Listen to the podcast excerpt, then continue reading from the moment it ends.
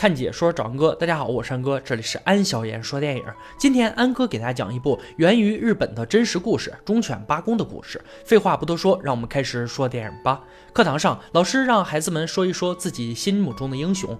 有个女孩说她的英雄是哥伦布，大家都在鼓掌。另一个小男孩罗尼则在黑板上写下 H。翻译过来就是小巴，一只可爱狗狗的名字。小朋友们都笑了。罗尼开始讲起了小巴的故事。外公帕克是一名音乐教授，小巴是外公帕克养过的一只狗。大家都说小巴是一只神秘的狗，因为没人知道它是从哪儿来的。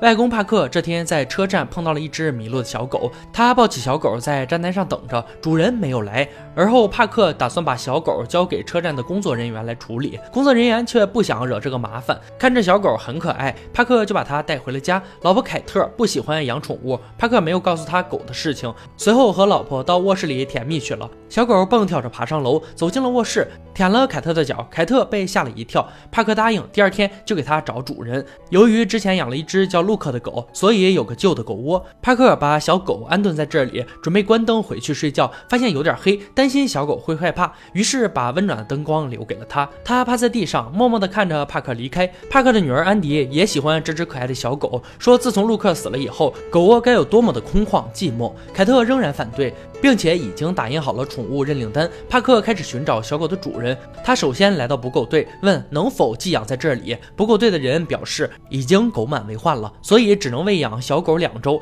之后如果没人领养，就只能处理掉了。帕克放弃了。然后帕克来到图书馆，张贴宠物认领单，问管理员梅大婶有没有兴趣。可是梅已经有一只凶悍的猫了。帕克来到车站，准备去公工作。在车站的门口有一个咖啡摊，帕克每天都会买固定的两份奶一份糖。他问摊主想不想养狗，然而摊主觉得养狗很麻烦，于是拒绝了他。买过早点后，帕克偷偷的把小狗带上了火车，在给小狗喂食时，小狗却突然出了声。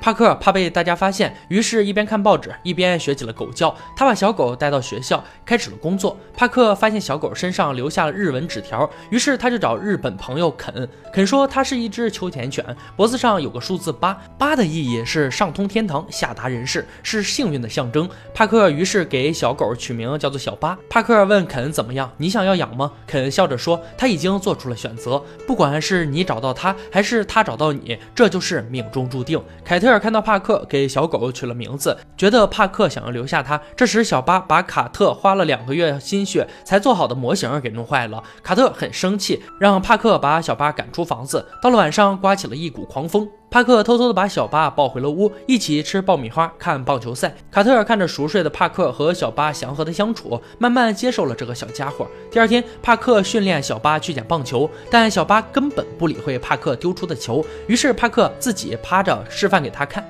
妻子看着丈夫哭笑不得。这时候有人看到之前的认领单，打电话询问是否可以领养。她急忙找出笔，想要留下对方的联系方式。这时她又看到窗外的丈夫和女儿，他们正在开心的和小巴做着游戏。凯特告诉对方：“对不起，小狗已经有人领养了。”转眼间，小巴长大了。帕克要去上班，让他待在家里。结果小巴挖了洞，钻出了围栏。帕克刚上了列车，就看到了车窗外摇着尾巴的小巴，他赶紧下车，想要把他赶回去。可无论帕克怎么说，小巴就是不回家。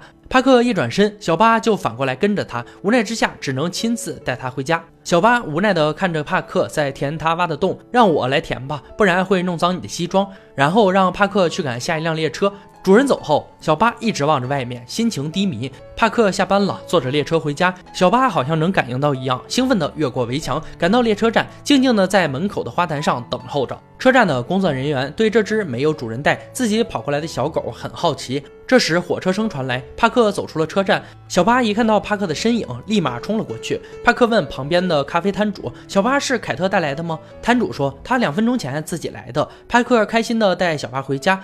女儿安迪带男朋友迈克回家。帕克问迈克爱不爱安迪，迈克回答：“我爱他。”帕克说：“当你们的小日子过得不顺的时候，一定要记住这一点。”然后就像介绍好朋友一样，把小巴介绍给了麦克，说：“小巴，这是麦克。麦克，这是小巴。”饭后，他们一起在院子里玩。麦克让小巴去捡球，小巴仍然不为所动。朋友肯对帕克说：“秋田犬不像别的狗狗，会捡球来取悦主人。他会去车站等你，是因为他和你有了羁绊。如果哪天小巴开始捡球，一定是有了特别的理由。”从此以后，帕克每天都会带小巴一起到车。车站。而后他会乘车去工作，等到下午五点，小巴都会准时到车站门口的花坛上等他。街坊邻居对小巴很好，会给他东西吃。有时帕克会沿着铁路和小巴一起散步。不久后，帕克的女儿安迪和麦克结婚了，小巴就像他们家庭的一份子，一起照了全家福。有一次，帕克下班了，没看到小巴在车站出现，他焦急地回到家里，听到小巴的叫声，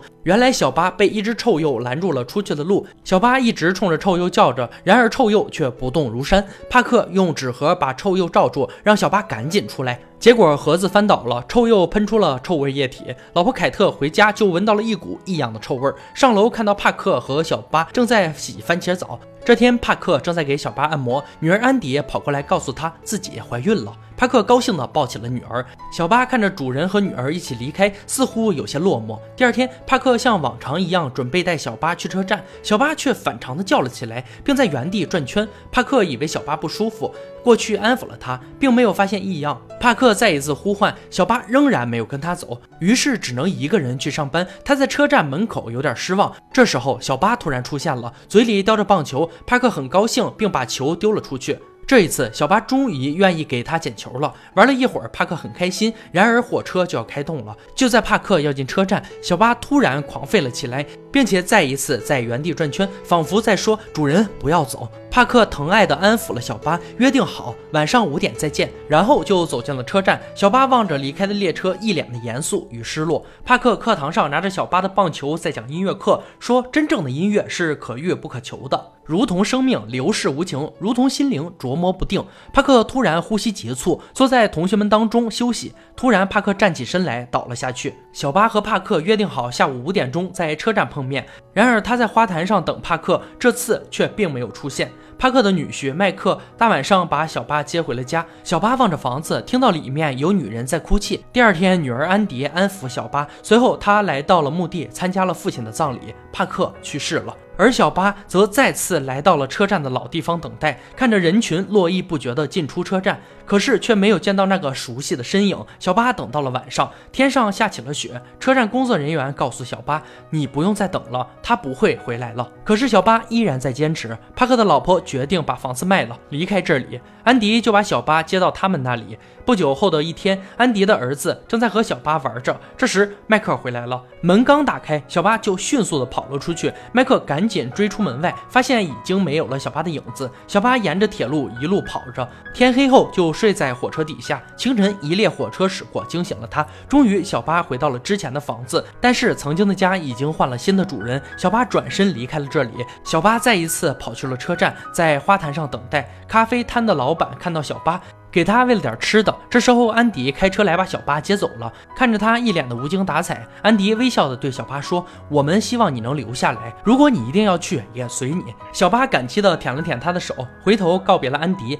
然后朝着车站的方向狂奔。他又一次来到了车站的花坛上等候故人。中午的时候，他会到隔壁小店要一些吃的，晚上就睡在铁轨旁，每天如此。一天，小巴见到了一只有主人陪伴的狗，那只狗也看到了小巴，他们对视了很久，像是要把心里精彩的故事分享给对方。虽然没有言语，此时无言却胜似知己。直到主人叫走那只狗后，小巴落寞地低下了头。一个记者知道了小巴一直在车站等待主人的故事，做了一。期专题的报道，小巴上了报纸。好心的人会寄钱让工作人员给小巴买吃的。肯也看到了报道，他来到车站，看到了等待的小巴。肯鼓励他说：“你跟我一样也在想他吗？如果想等，就继续等吧。祝你长寿，我的朋友。”身后的树枝绿了又黄，黄了又绿。转眼间，十年过去了，小巴也老了，走不动了。可他依然每天坐在车站的花坛上，等待着派克。派克的妻子凯特回到了故乡。他在墓地偶遇了来看帕克的肯。他们路过车站。时，凯特看到小巴还在老地方翘首以盼，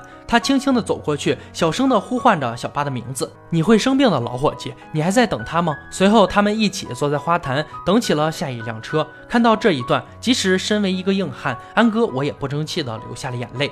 安迪的儿子罗尼和外婆一起看着外公当年的照片。罗尼问外婆：“外公是在哪里找到的小巴的？”外婆回答：“其实是小巴主动找到外公的。在一个下雪的圣诞夜，驶过的火车惊醒了小巴，他站起了身，沿着铁轨冒着雪，又一次来到了车站。小巴再次来到车站的花坛上，呆呆地看着门口。过了一会儿，小巴闭上了眼睛，回忆起了和帕克一起开心玩耍的日子。他幻想着终于等到了帕克，激动地跑过去和他相拥。他们紧紧地相拥在一起，就像主人从未离开过。小巴在这美好的梦境中安详地睡去。我从未见过我的外公。”罗尼说道：“他在我很小的时候就去世了。”不过，当我听到他跟小巴的故事，我会感觉他很亲近。小巴告诉我们忠诚的意义，那就是不该忘记所有爱过你的人。小巴是罗尼心中永远的英雄。同学们听完后都感动的鼓起了掌。不久，罗尼也养了一只叫做小巴的狗。放学了，罗尼带着小巴沿着当年外公走过的铁路一路向前走去。电影到这里就结束了。忠犬八公在豆瓣的评分是九点一的高分，在时光是九点二的高分，在 IMDB 上评分也超过了八分。不得不说，这是一部几乎感动了所有人的片子。故事的主题无外乎是忠义与爱，属于传统不能再传统的价值观，每个人都司空见惯，耳朵生茧。可偏偏一只狗的诠释却感动了全世界。十年对于人类已算很长，对于狗更是一生。当你唱着“十年后，情人难免变为朋友，朋友难免变为炮友”的时候，一只秋田犬却用一生守候着朋友的定义。有人说，这个情感常常批量出现在小说、电影、诗歌、神话的艺术作品中。放眼现实社会，更显得够假、够二。现实社会中哪有那么多多梁祝化蝶翩翩舞？哪有那么多泰坦尼克海洋心？哪有那么多人狗情未了？其实，我们人类的。情感中有一种是这样的，那就是爱，亲情、爱情均是爱。当忠义不因那些交易利益准则条款而生，便可以像这条狗一样，在等待中实现。好了，今天解说就到这里吧。喜欢安哥解说，别忘了关注我啊！看解说找安哥，我是安哥，欢迎大家订阅我的频道，每天都有精彩视频解说更新。我们下期再见。